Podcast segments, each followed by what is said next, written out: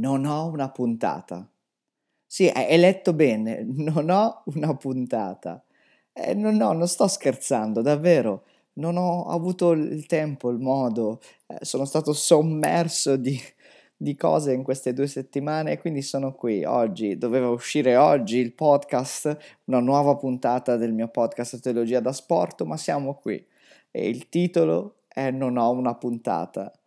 Eh, però ho deciso di farlo lo stesso. Sì, ho deciso di farlo perché nel momento in cui mi sono reso conto che non ce l'avrei fatta, che non sarei riuscito a preparare niente, ho pensato che dovevo dirvelo. Sì, dovevate sapere che non ce l'avevo fatta. Beh, sei un po' strano però, Giacobbe. Sì, ah, sicuramente sono strano, però quello che volevo dirvi è che nella vita non sempre le cose vanno come abbiamo pianificato. Spesso i più grandi fallimenti derivano dal fatto che noi ci siamo fatti dei piani e quei piani non sono andati a buon fine. E in realtà non è un fallimento in sé, ma il fallimento è che non è andata come ci aspettavamo, non siamo riusciti a fare quello che volevamo fare. Ma qualcuno ha detto una frase che forse è un po' banale, sentita e risentita, ma è sempre vera, e cioè che un fallimento non farà di te un fallito. Ed è proprio così. E saltare una puntata, mi dispiace. Avevo pianificato di farne una ogni due settimane e invece questa volta, per il mese di marzo, ne farò solo una. Ma d'altra parte è una maratona. C'è tempo di recuperare, c'è tempo di fare puntate ancora più belle e probabilmente qualcuno di voi si infastidirà che non è uscita. So che aspettate tutti con, con ansia di, di, di mangiare qualcosa da sport, visto che adesso siamo anche quasi tutti in zona rossa, ma non c'è una puntata per voi. Però credo anche che potete capirmi potete capire quel senso che si prova ad avere una battuta d'arresto, a fermarsi, a non riuscire a farlo. Allora in quei casi abbiamo due possibilità.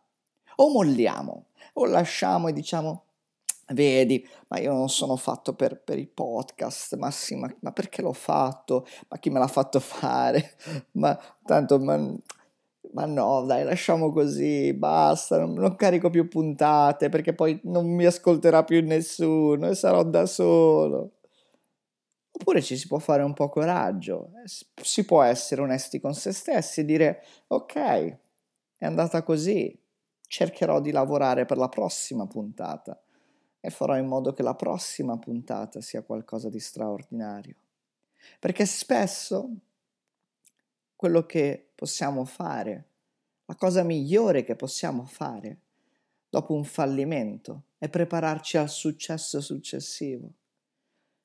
Scusate, eh, la puntata non è stata preparata e questi giochi di parole sono abbastanza ah, brutti, però mi perdonate, questa sera dovete perdonarmi tutto. Ho detto anche sera, vi ho rivelato anche quando la sto registrando, ma è tutto così, è una puntata tutta strana, tutta così, non cancellerò neanche, tutto di getto, tutto improvvisato, tutto così, non, non, non farò neanche post produzione, proprio perché voglio che vediate la mia imperfezione, perché ce n'è tanta di imperfezione in me.